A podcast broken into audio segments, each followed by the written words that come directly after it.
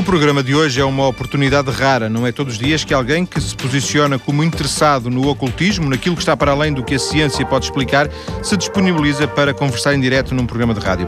Zé Thor, o nosso convidado de hoje, é formador de Reiki, mas também se interessa por maus olhados, pela religião Wicca e por experiências paranormais. Muito boa tarde, Zé Thor. Alô, eu sou João Paulo. Boa tarde. Viva, boa tarde. Viva. Zé Tor, este nome evoca, simboliza alguma figura uh, do paganismo, por exemplo? Uh, o que se passa é o seguinte: o nosso nome é, é-nos dado pelos nossos pais à nascença, muitas vezes para em virtude de nomes de familiares ou nomes que soam melhor e que pouco têm a ver connosco. Quando entramos no, numa via mais espiritualizada, nós tentamos encontrar um nome que seja mais compatível com a nossa forma de ver a vida, com a nossa nova forma de estar na vida. E então eu, através de meditações e através de, de procura, cheguei a esse nome porque desde garoto, desde garoto que eu admirava muito aquele símbolo da energia elétrica, que no fundo é um Z com uma perninha, e portanto o Z foi fácil de arrumar, o Thor tem a ver com a divindade escandinava, que também tem a ver com os trovões, com o martelo, com a energia. Retirei o H porque eu não achava bom ter o nome de uma divindade e formei este nome que é aquele que eu uso, que é aquele que eu sou conhecido e que, e que Sem me dúvida. encaixa.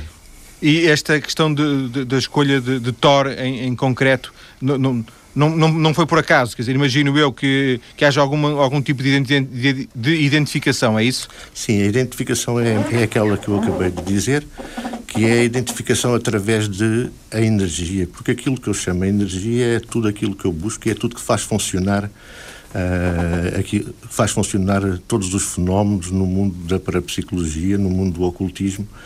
Essa energia é chamada pelos chineses de Xi, pelos japoneses de Qi, os judeus chamam-lhe Ruach eh, ou Ruach. Portanto, é esse tipo de energia que eu procuro e que eu acho que eh, tento arrumar forma de a manipular e a transformar em muitas outras coisas. Sendo que, não sei se concorda comigo, eu penso que eh, a esmagadora maioria de, dos nossos ouvintes estarão de, de, acordo. Eh, nós ocidentais eh, desvalorizamos muito, ou ainda desvalorizamos muito, esta questão da, da energia relacionada connosco próprios.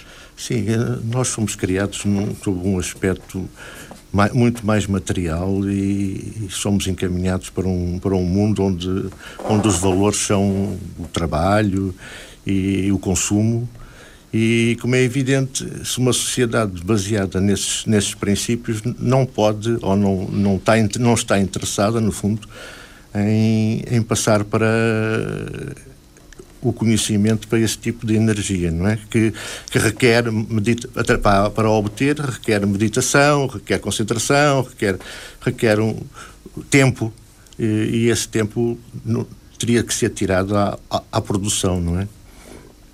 Na sua, na sua vida, na sua evolução, houve algum momento que o fez, eh, digamos assim, uma espécie de gota que transbordou o copo eh, para, para esta via mais espiritualizada? Ou houve um, sobretudo, houve um caminho eh, e não houve assim nada que fez que tenha precipitado uma mudança? Eu penso que é atávico.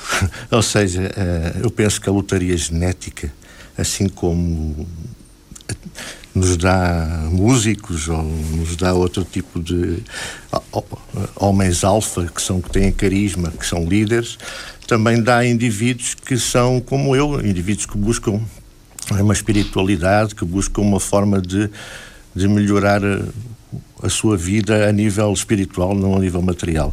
Infelizmente eu tive que ganhar a vida, não é? Eh, e então fui para um trabalho que eu odiava, que era ser empregado bancário. Nunca deixei de sempre, nunca deixei de tentar o que era difícil antes do 25 de Abril, tentar uh, aprender e, e consultar livros. Muitas vezes mandava vir livros de Inglaterra e do Brasil mas posso dizer que isto foi um percurso desde nascença. Eu, com 10 anos, teria um curso de hipnotismo, com 11 e 12 anos, eu fazia meditação, que naquela altura se chamava Treinamento Autogénio, do Dr. Schultz, E, portanto, é um percurso que sempre acompanhou a minha vida até hoje e que hoje estou aposentado, reformado, posso fazer as coisas e que realmente eu amo e que eu gosto. Ou seja, percebe-se que, que, é uma marca uh, fortíssima que, que, condicionou, condicionou não é naturalmente no sentido negativo, que, que sim, marcou sim. toda a sua vida, não é? Sim, sim, completamente. Completamente. Se aos 10 anos já, já tinha, já havia algo que que, que, que, o puxava para, para, para ir para além daquilo que, que é o mais, o mais óbvio, eh, já alguma coisa o despertava. Foi difícil ao princípio perceber o que é que o que é que o movia, havia algum tipo de contradição interna ou cedo cedo percebeu que uh, uma existência mais mais cotidiana, mais rotineira, trabalhar no banco, trabalhar ir para o emprego, era algo que tinha que fazer porque não tinha alternativa. Uh, há, há aí dois pontos. O primeiro, o primeiro eu cedo, muito cedo cheguei à conclusão que as coisas que me queriam ensinar, como vamos supor o caso da religião, vamos supor, as perguntas que eu fazia não me eram respondidas. Eram mistérios, eram isto, eram aquilo. Depois comecei a ver que os adultos nem sempre tinham razão, o que me levou a procurar um caminho próprio desde muito novo. É evidente que a, a parte, a parte económica obrigou-me a seguir o, a seguir a via que eu não gostava, que é a via de trabalhar com papéis, ficar fechado oito horas. Mas nunca deixei, de maneira nenhuma, de seguir a outra via dentro das minhas possibilidades, nas poucas horas que eu tinha, mas não a nível profissional, porque nessa altura era impossível. Uh... Peço desculpa.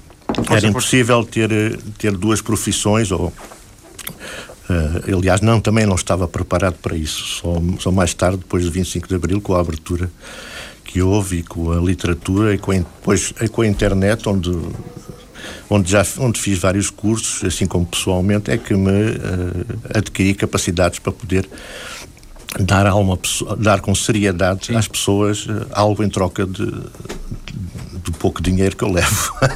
o Zé Doutor falou um bocadinho na, na questão da religião. Considera-se um homem religioso? Não, não, não. Para mim, todos os fenómenos, uh, nesse caso, sigo a escola, a antiga escola soviética e hoje especialmente russa, uh, que todos estes fenómenos são de origem material, não são de origem sobrenatural, nem tem nada a ver com divindades. Para mim, a religião é entendida como como uma forma de extrair essa tal energia de de seres que voltando voltando atrás talvez para explicar melhor a minha Sim. ideia se você tiver um milhão de pessoas ou dois milhões não interessa a, a rezarem ou, ou a, a dedicarem emoção a um determinado a um determinado ser ou uma determinada ideia, cria-se aquilo que em magia se chama um egregoar. Esse egregoar é, é quase criado um, um, ser vivo através da energia de tantos milhões de pessoas que estão a, a, a tirar energia, porque o pensamento, a emoção, é matéria, a gente sabe isso, e esse pensamento é, sai e vai juntando-se, agregando-se, por isso é que se chama egregoar, em francês, e vai, e vai criando um ser que, se não existia, começou a existir. A partir daí, quem sabe pode ligar-se a esse ser e retirar um pouco dessa energia que milhões de pessoas lá, lá colocaram. Isso para mim é que é o significado dos deuses e de, e de todo esse dos santos e de tudo isso. Eu não acredito propriamente dito que, que haja que haja um ser que fez o um mundo, um, um criador. universo, um criador do universo. Eu acho que foi tudo como o Big Bang. A teoria do Big Bang, para mim, eu sou adepto da teoria do Big Bang, que é tudo um produto de uma evolução constante e que mais tarde ou mais cedo voltará a, a contrair-se. Espero que não seja agora, no meu já... tempo. Eh, já agora, só para percebermos, e nesta parte em que estamos a fazer de alguma forma um, um pouco um seu retrato, um, ehm, só para percebermos aqui se, se, estabelece alguma diferença entre religião e, e fé, religião e crença. Uh, estabelece algum tipo de diferença? A, a, crença, a crença, a fé, que vem da palavra fidelis, é, é o acreditar, o querer só a nível emocional. O, ou seja, não há nenhuma espécie de dúvida, não há nenhuma espécie de sequer de estudo. Uh, é um acreditar por e simples, sem, sem precisar de provas, mesmo sendo contra, apresentando provas contraditórias, não se interessam.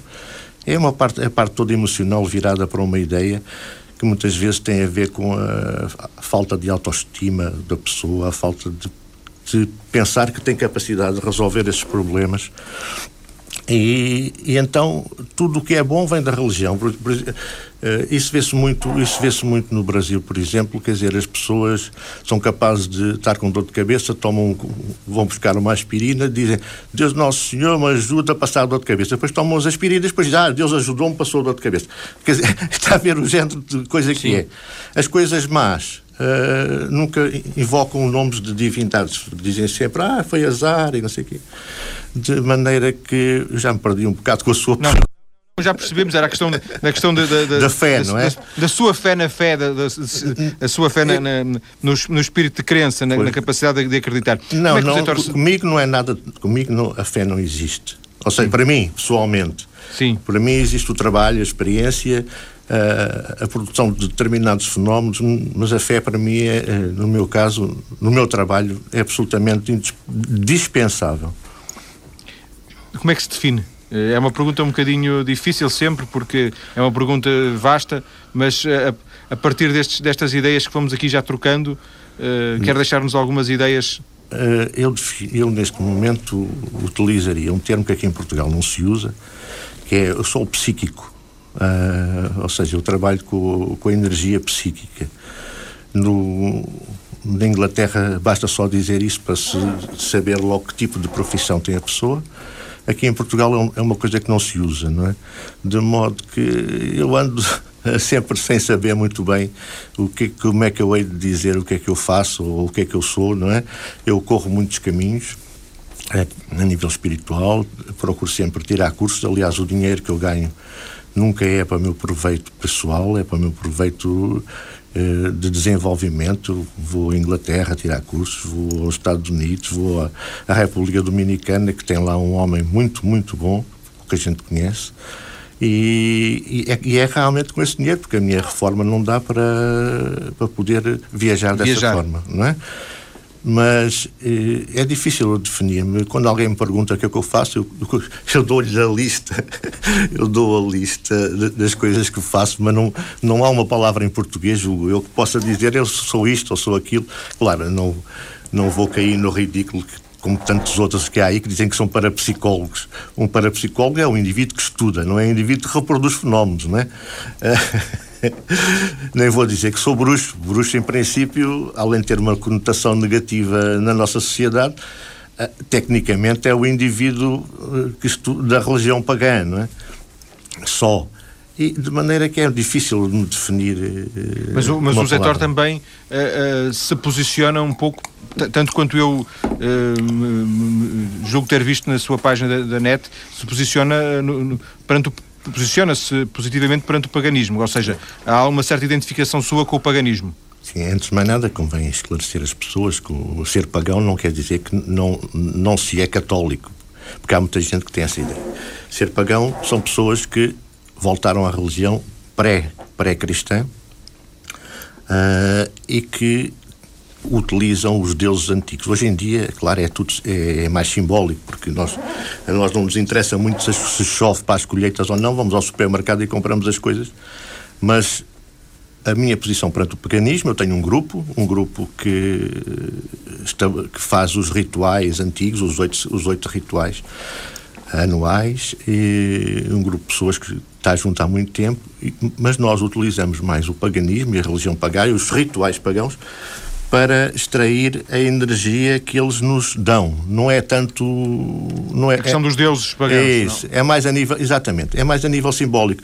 E como nós somos pessoas que fazemos, um, fazemos rituais já há vários anos, estamos muito entrosados, a energia corre muito. E quando acaba o ritual, nós estamos completamente diferentes, com a energia de todos junta aumentada e redistribuída igualmente, mais ou menos, por, por todos nós. Portanto, essa é a minha posição no paganismo. Ou seja, é, é mais uma espécie de ginástica. Exatamente. Exatamente. Do que propriamente uh, uh, os sim. fundamentos religiosos que possam estar associados. Sim, sim, sim, porque uh, aquilo tem muito de, de simbolismo, não é? Uh, hoje em dia é mais simbólico que outra coisa. Sim, senhor. Zé Toro, vamos uh, ficar por aqui nesta primeira parte da, da, nossa conversa. Daqui a alguns minutos, quando voltarmos, vamos conhecer então em concreto o, o, que, é que, o que é que faz, uh, o que, quais, quais, são as suas atividades preferenciais e em que uh, atividades se posiciona. Vamos já voltar daqui a pouco. Até já. Estamos no programa de hoje a conhecer e a conversar com Zé Thor, terapeuta holístico, psíquico, como há pouco também uh, se eh, descreveu, e que na sua página na internet fala em experiências paranormais ou mesmo em mal olhado. Zé Thor, na, na sua página uh, da net, que, que eu estive a consultar, fala-se em ocultismo, aparece a palavra ocultismo. O que é que esta palavra representa para si? Uh, isso é uma designação antiga, mas que eu utilizo apenas para as pessoas terem uma ideia de, do que é. Ocultismo será, portanto, tudo aquilo que está para além da, da realidade normal do, do dia a dia. E pessoalmente considero que o ocultismo é, são todas as atividades eh, e estudos que nos ensinam a movimentar aquela energia que não, aquele tal chi, o tal ki, que não é uma energia não, não direi que não seja física, porque toda a energia tem que ser física, mas é uma energia muito mais subtil, mas que existe naquilo que chamam as nossas auras e que nos põe em contacto entre todos nós e com o mundo. Portanto, para mim, o ocultismo é tudo aquilo que estuda essa, esse tipo de energia e que a movimenta e que tanto pode ter, deduzo das suas palavras, corrija-me se eu estiver enganado, tanto pode ter uma, uma, uma, componente positiva como negativa, dependendo dos objetivos de quem, eh, digamos, manipula essa energia, é isso? Precisamente.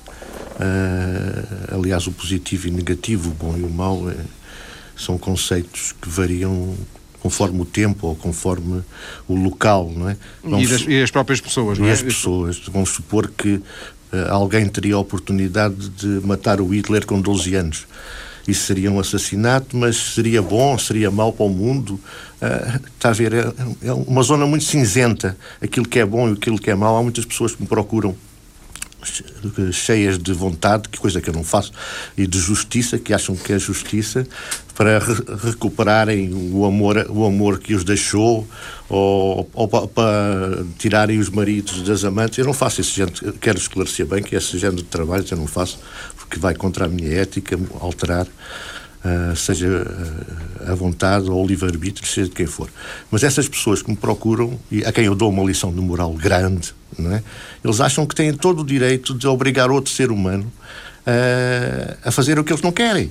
Portanto, isso será bom, será mau? Para essas pessoas será obviamente bom, não é? Mas para, para a moral geral vigente é uma coisa má, não é? Pelo menos a ética, não falo em moral, falamos em ética. Sim.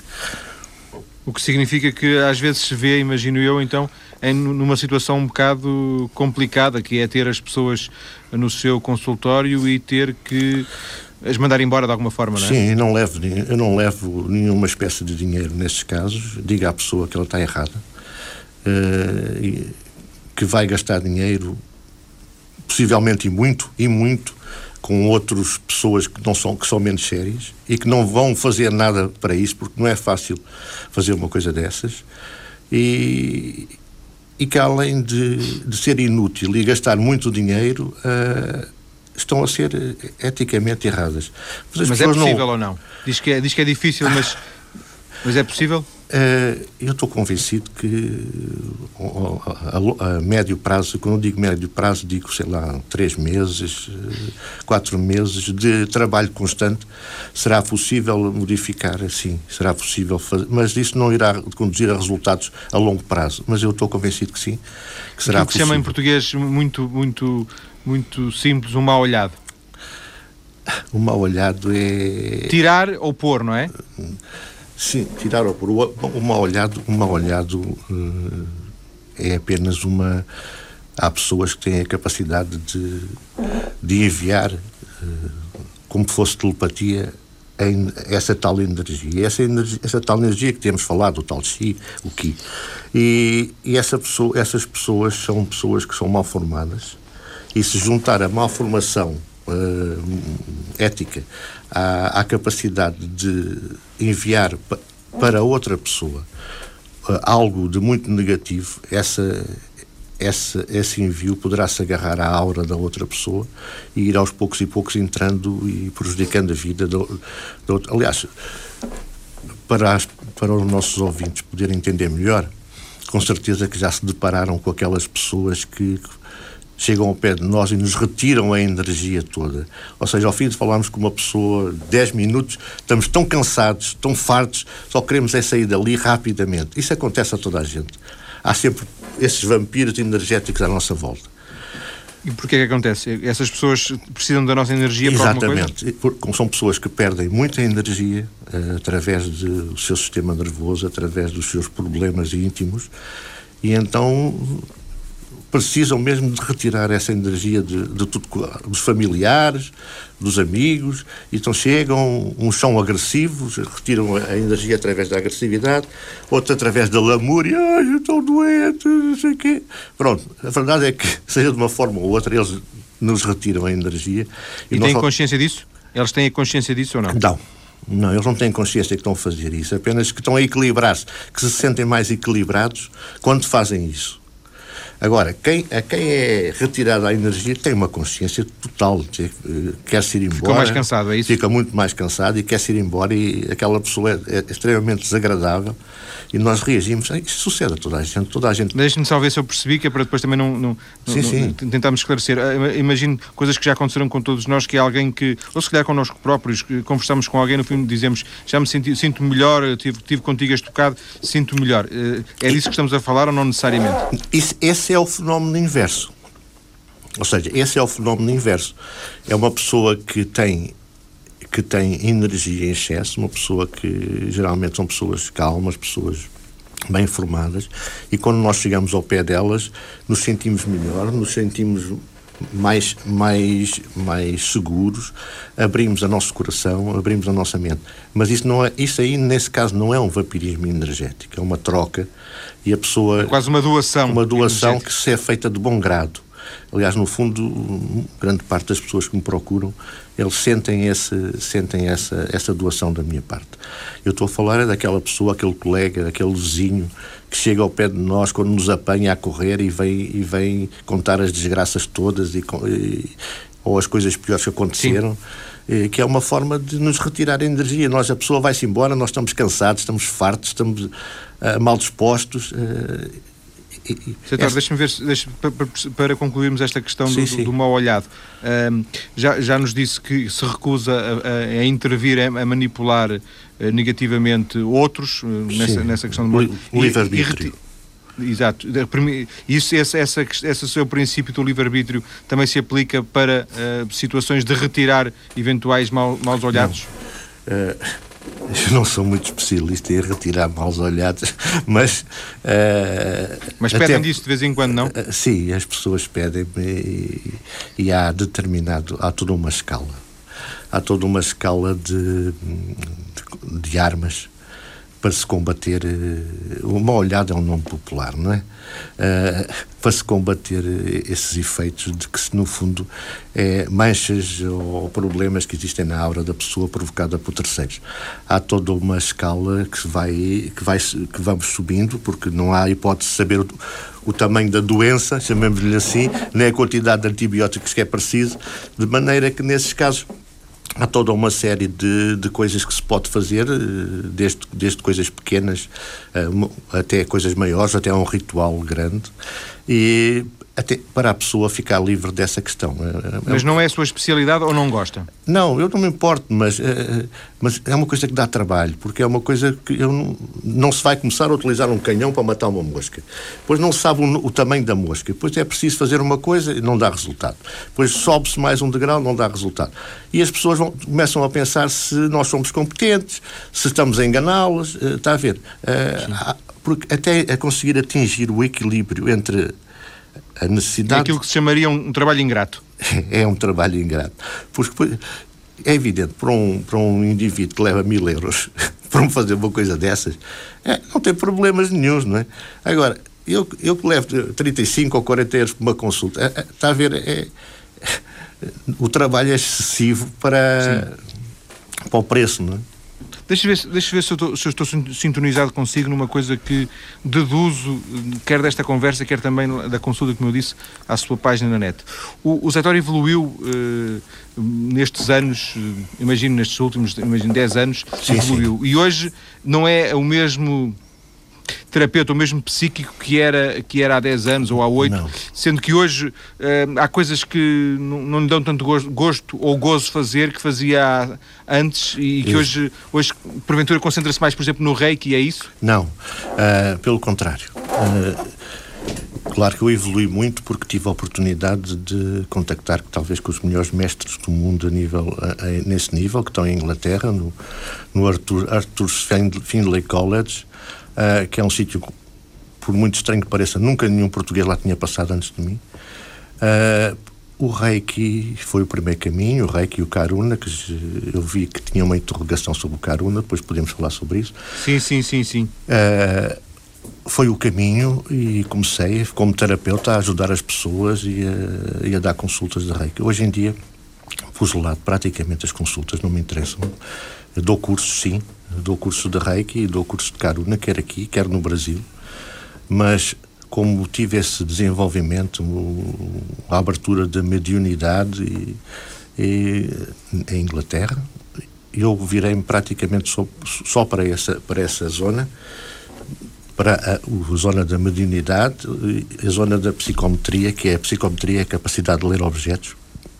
Portanto, se uma pessoa chegar lá com uma fotografia, é um exemplo, não é? Uma fotografia sim, sim. e quiser saber algo sobre essa pessoa, eu, através da fotografia, consigo alcançar a, a pessoa e, e, dizer o, que é que se passa, o, como é, o que é que a pessoa pretende saber, se a outra fez isto ou fez aquilo, ou se é boa, se é má, quais são as intenções. É, é, Isso não foi usado agora quando foi esta, esta, esta miúda no Algarve que desapareceu o ano passado, a Medi?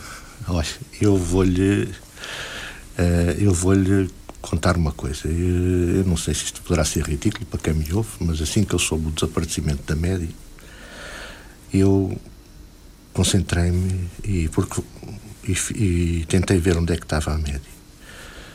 Eu vi a Média, isto vai contra tudo que, que as autoridades pensam, não? É? Eu, eu vi a Média com uma bonequinha, gente daquelas de pano, tem umas pernas muito, muito compridas, fechada, fechada num barracão de madeira com frestas grandes, ou seja, daquelas barracas que a porta tem frestas uh, largas, mas a luz entra. E em frente havia um barco chamado Cidade de Aveiro. Eu quis telefonar para, para a judiciária, mas depois toda a gente começou a dizer: estás louco? Vão pensar que vão dizer que tu és maluco, vão dizer que uh, a polícia não acredita nisso, Uh, ou então pensam que tu és cúmplice, não te metas nisso, e pronto, eu, a partir daí, simplesmente. Nunca transmitiu essa informação, não, foi isso? Nunca, nunca transmiti, porque ninguém me ia acreditar e ninguém, possivelmente, não. Iriam ser ridicularizado. Eu estou a falar nisto agora porque o caso já passou há muitos anos. Eu iria ser Mas também por o Zé não, não, não, não sei se permita-me a, a, provocação, também não acreditou muito na sua própria. Não, nessa... não, não eu, eh, o que eu vejo eu, o que eu vejo, é, é, até agora, pelo menos, é, é, sempre comprovado como realidade. É, pode, eventualmente, esse, nesse caso, poderia ser a exceção para confirmar a regra. Eu não acredito, eu pessoalmente não acredito.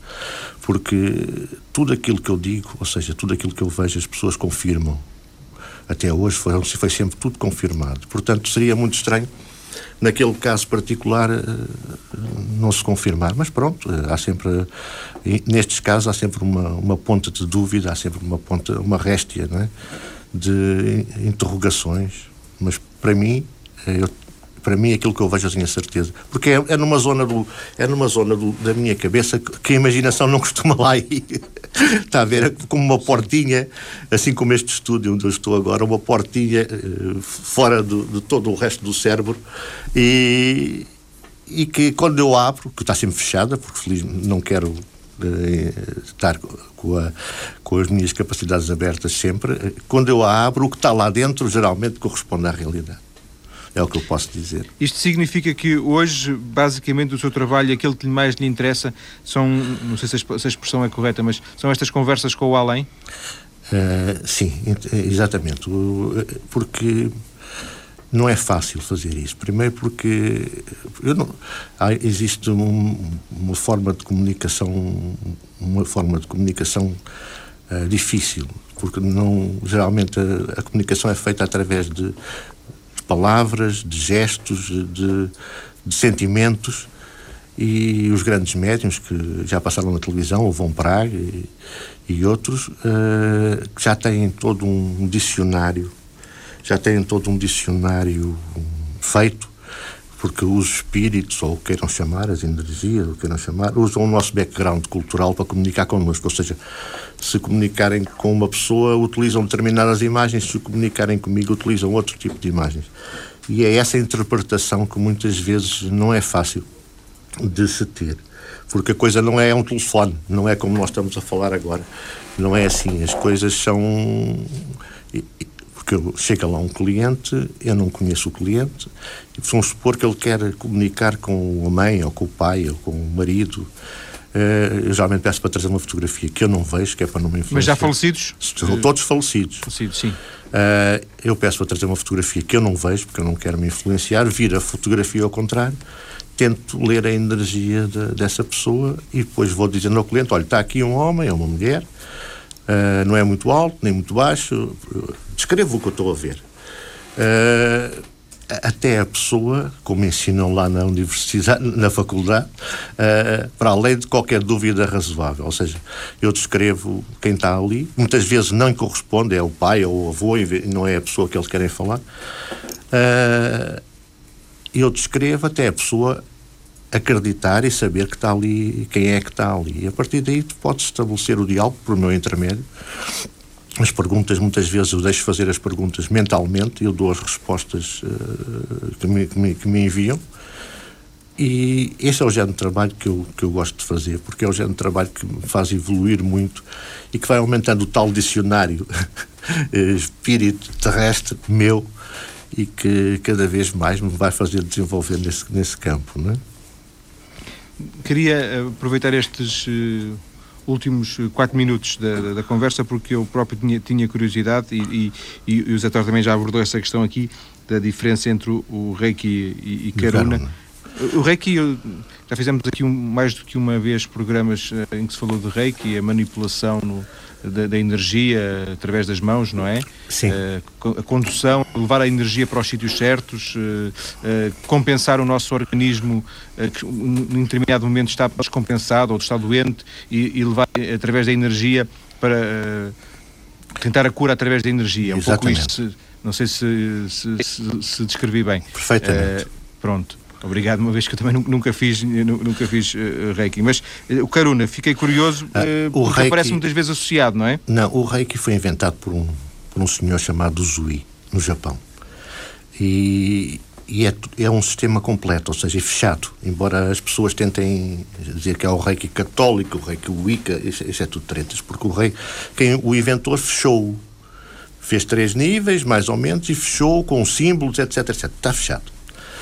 Depois da introdução do reiki, a partir de 1999, os grandes mestres, incluído o Sai Baba, eh, toda a gente possivelmente conhecerá, já ouvi falar na Índia, que é um avatar, ou seja, representante de um Deus vivo, durante as suas meditações começaram a, receber outros símbolos de cura. E entraram em contacto entre eles, um, por exemplo, um recebia o símbolo, o outro, através da meditação, iria saber para que é que serve o símbolo. E então, e então esses símbolos todos juntos uh, criaram uma coisa chamada Karuna. Karuna significa em sânscrito compaixão, que é um dos três uh, caminhos que o budismo preconiza para, para a iluminação. E, e esse Karuna não está fechado, ou seja, cada vez se vão introduzindo mais símbolos. E esse Karuna é diferente do Reiki. E utiliza também os símbolos do Reiki, mas é diferente porque tem uma uma penetração maior do que o reiki. O reiki é mais só mais a nível físico. Pronto, é, é mais leve, soft, chamemos assim. O karuna, por exemplo, poderá eventualmente combater vícios como o tabaco, a droga e outras coisas do género, coisa que o Reiki não, não, está, muito, não está muito preparado para isso. Uh, inclusivamente pode, pode chegar aos traumatismos infantis, que também o Reiki não faz. Portanto, é, é uma energia que utiliza a energia do Reiki também, mas é uma energia diferente. Mais, uh, mais eficaz, penso eu. E que o Zé se sente à vontade para para, eh, digamos, eh, ativar quer um quer outro? Sim, eu, eu dou cursos de uh, dou cursos de reiki aqui, dou cursos de reiki no Brasil, o que para mim é uma honra, porque o Brasil está cheio de gente a dar reiki e também de carona. Podemos o... Diga, diga. Não, eu perdi por, por momentos o contacto consigo. Ah. Penso que houve um problema no microfone. Ah. Estava a dizer que dá cursos no Brasil? Sim, dou cursos no, em Portugal, no Brasil, de Reiki e de Karuna. Mas mais de e outro E outro curso que escrito por mim, que eu tive o, gosto de escrever, que é de desenvolvimento energético através do Reiki porque o Dr. Uzui utilizou muitas práticas que não, não passaram aqui para o nosso para o Ocidente e nessas práticas que eu dou nesse meu curso. Mas, por exemplo, agora dia 27 eu vou para o Brasil, já tenho alguns cursos e algumas consultas marcadas, porque tinha que ser assim, senão não tenho capacidade económica para viajar. E vou lá passar um mês, precisamente a trabalhar, e depois regresso para cá. Então vamos uh, fazer a nossa pausa e, e, e, depois recomeçamos no Brasil. Sim, senhor. Uh, quando voltarmos okay. aqui a alguns minutos. Até já. Até já. Até já. Terceira e última parte no programa de hoje, em que estamos a conversar com Zé Thor, terapeuta holístico, um psíquico, como há pouco também se definiu, ele que se divide entre a Costa da Caparica e o Brasil. O Brasil aparece na sua vida, Zé Thor, como uh, mais um local de trabalho ou mais um local de inspiração? Uh, eu vivi em garoto e estudei durante quatro anos no Brasil.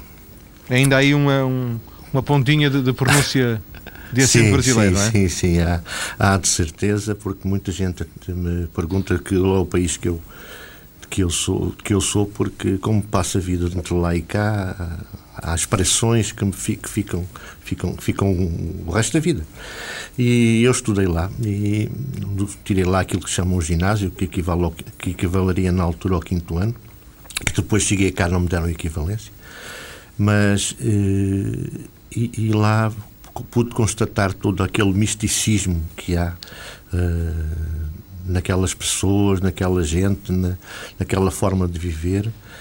E isso agradou-me sobremaneira.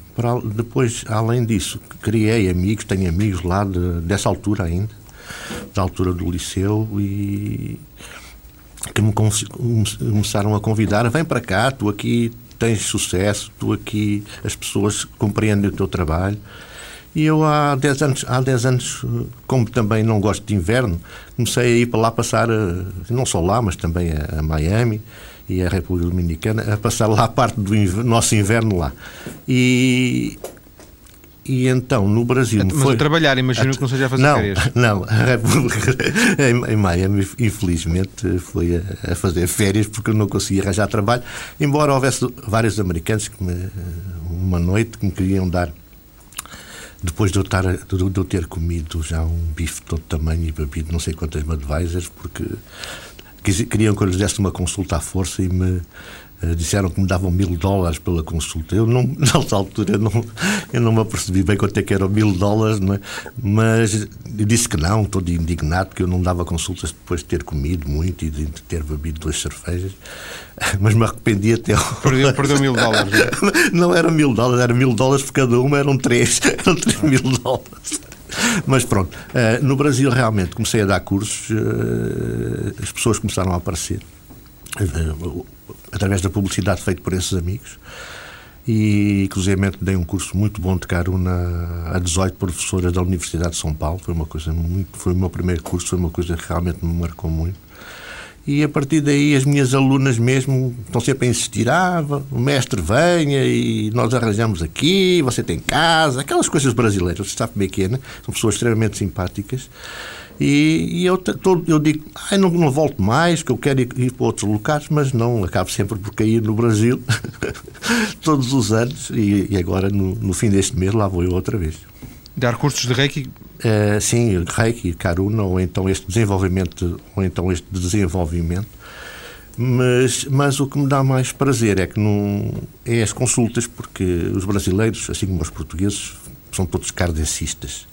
Ou seja, são espíritas. Eu não sou espírita. Sou seguidores do Allan Kardec. Eh, o Allan Kardec teve o seu valor na época, mas hoje em e dia. E o Kardec não é o fundador do espiritismo?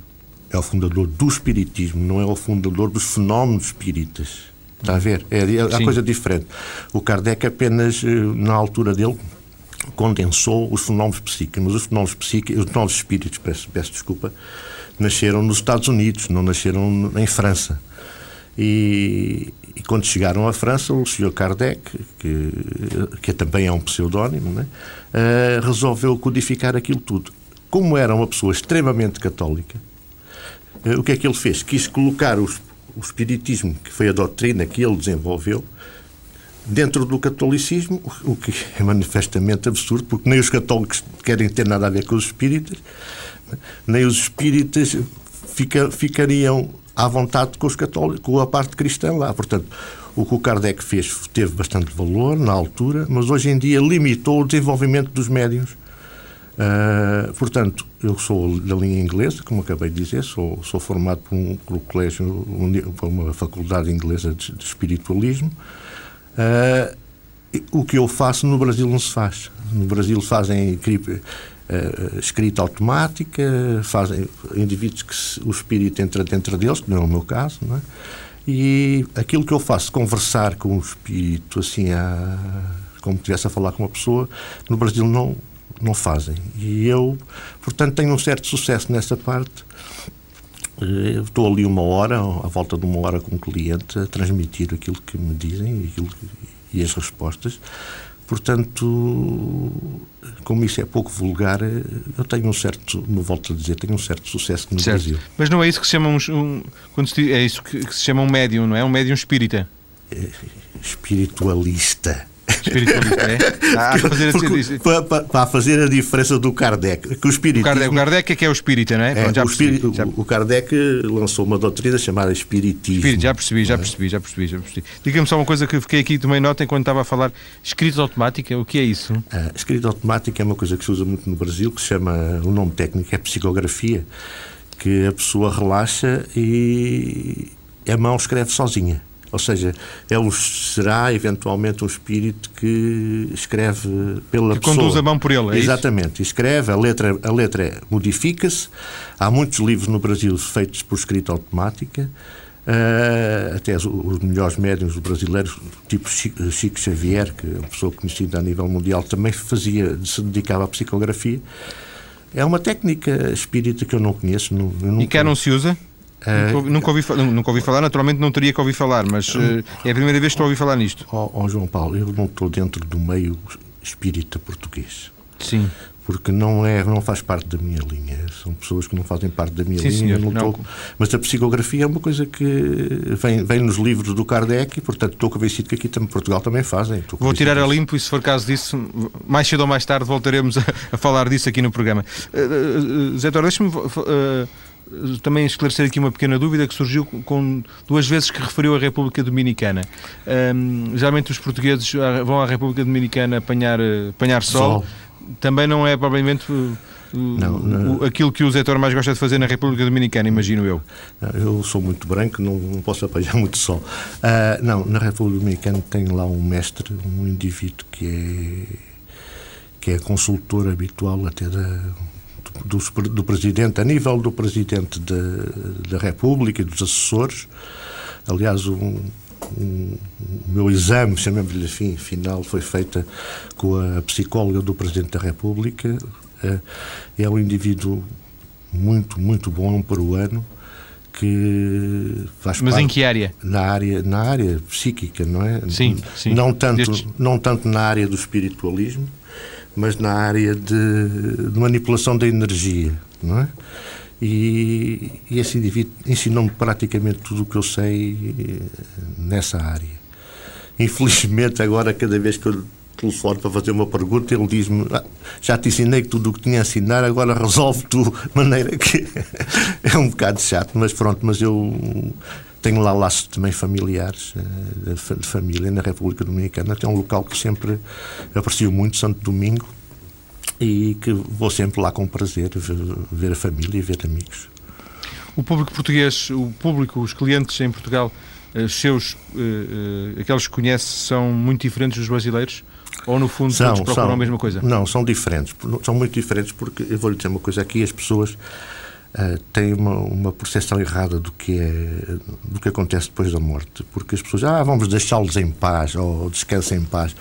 Eu posso dizer que os espíritos lá de lá, a coisa que mais, que mais querem é falar e dizer eu estou bem, eu eu estou aqui, eu vi, eu vi que o teu filho teve um problema, eh, essas coisas, eles fazem fila, inclusive os têm mais energia e que eu não os chamo, metem-se à frente dos outros.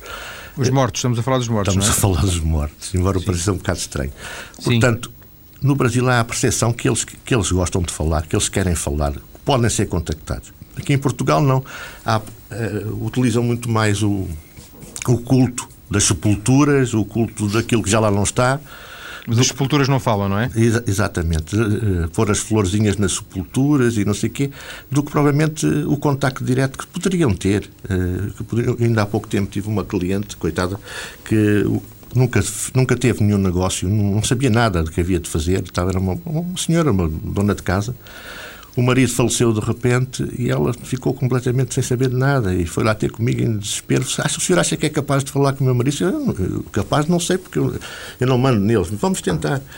E realmente tivemos sorte, o marido apareceu e, olha, posso lhe dizer que resolveu tudo, o que é que havia de fazer à casa, como é que havia de vender, onde é que havia de distribuir o dinheiro.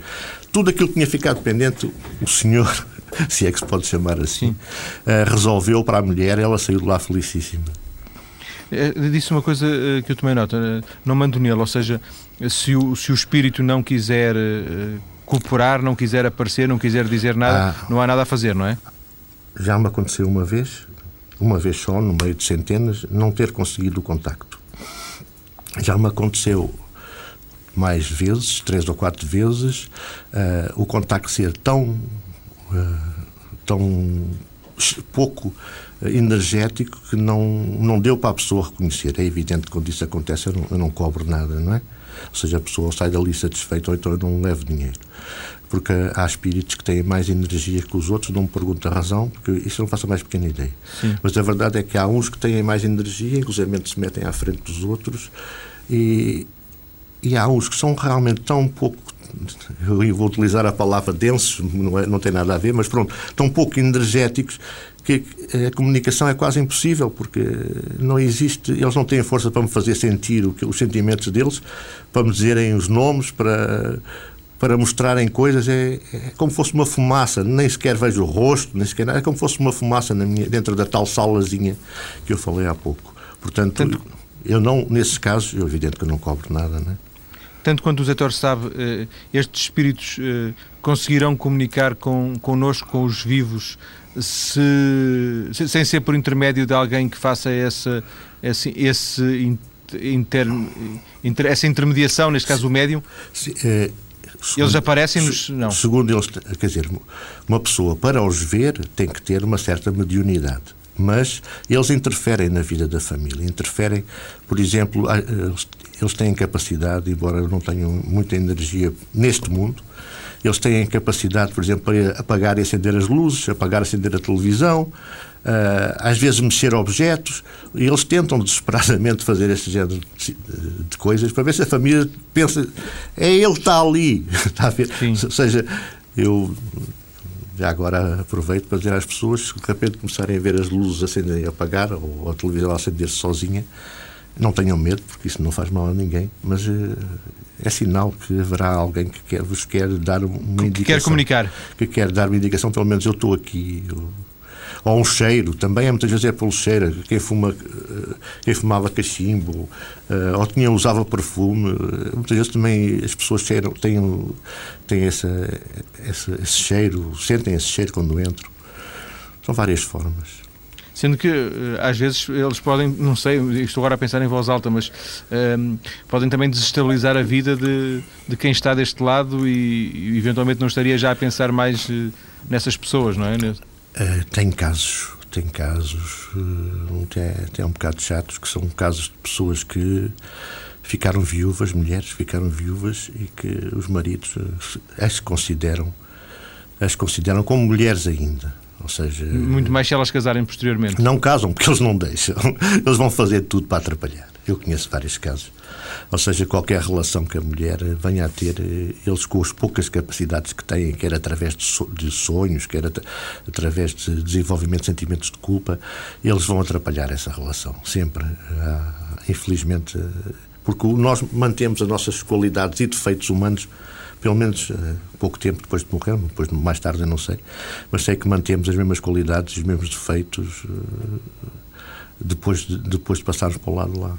Por regra, isto acontece algum tempo depois de, de, de, da morte, não é? Portanto, não muito, não muito tempo depois, não, não 20 ou 30 anos depois. Não, eu, eu, eu depois um dia poderíamos ter uma conversa, os, os dois, se, se, se, se interessar, não aqui, porque, mas posso lhe dizer que houve uma, uma pessoa que estava a fazer uma tese, uma tese sobre o Ferreira de Castro e que me procurou e eu entrei em contato com esse, uma pessoa da Universidade. Com o escritor? Faro, sim, com o escritor.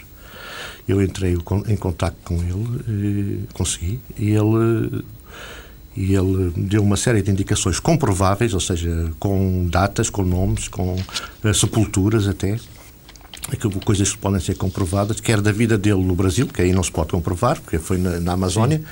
Mas da vida dele aqui em Portugal, falou numa prima que devia muito, a quem devia tudo na vida, e deu o um nome de solteira, deu o um nome de casada, deu, estava enterrado no cemitério de prazer. Portanto, há uma série de factos que ninguém Sim. conhece e que podem ser comprovados. E que, estão na, que estarão com essa investigadora.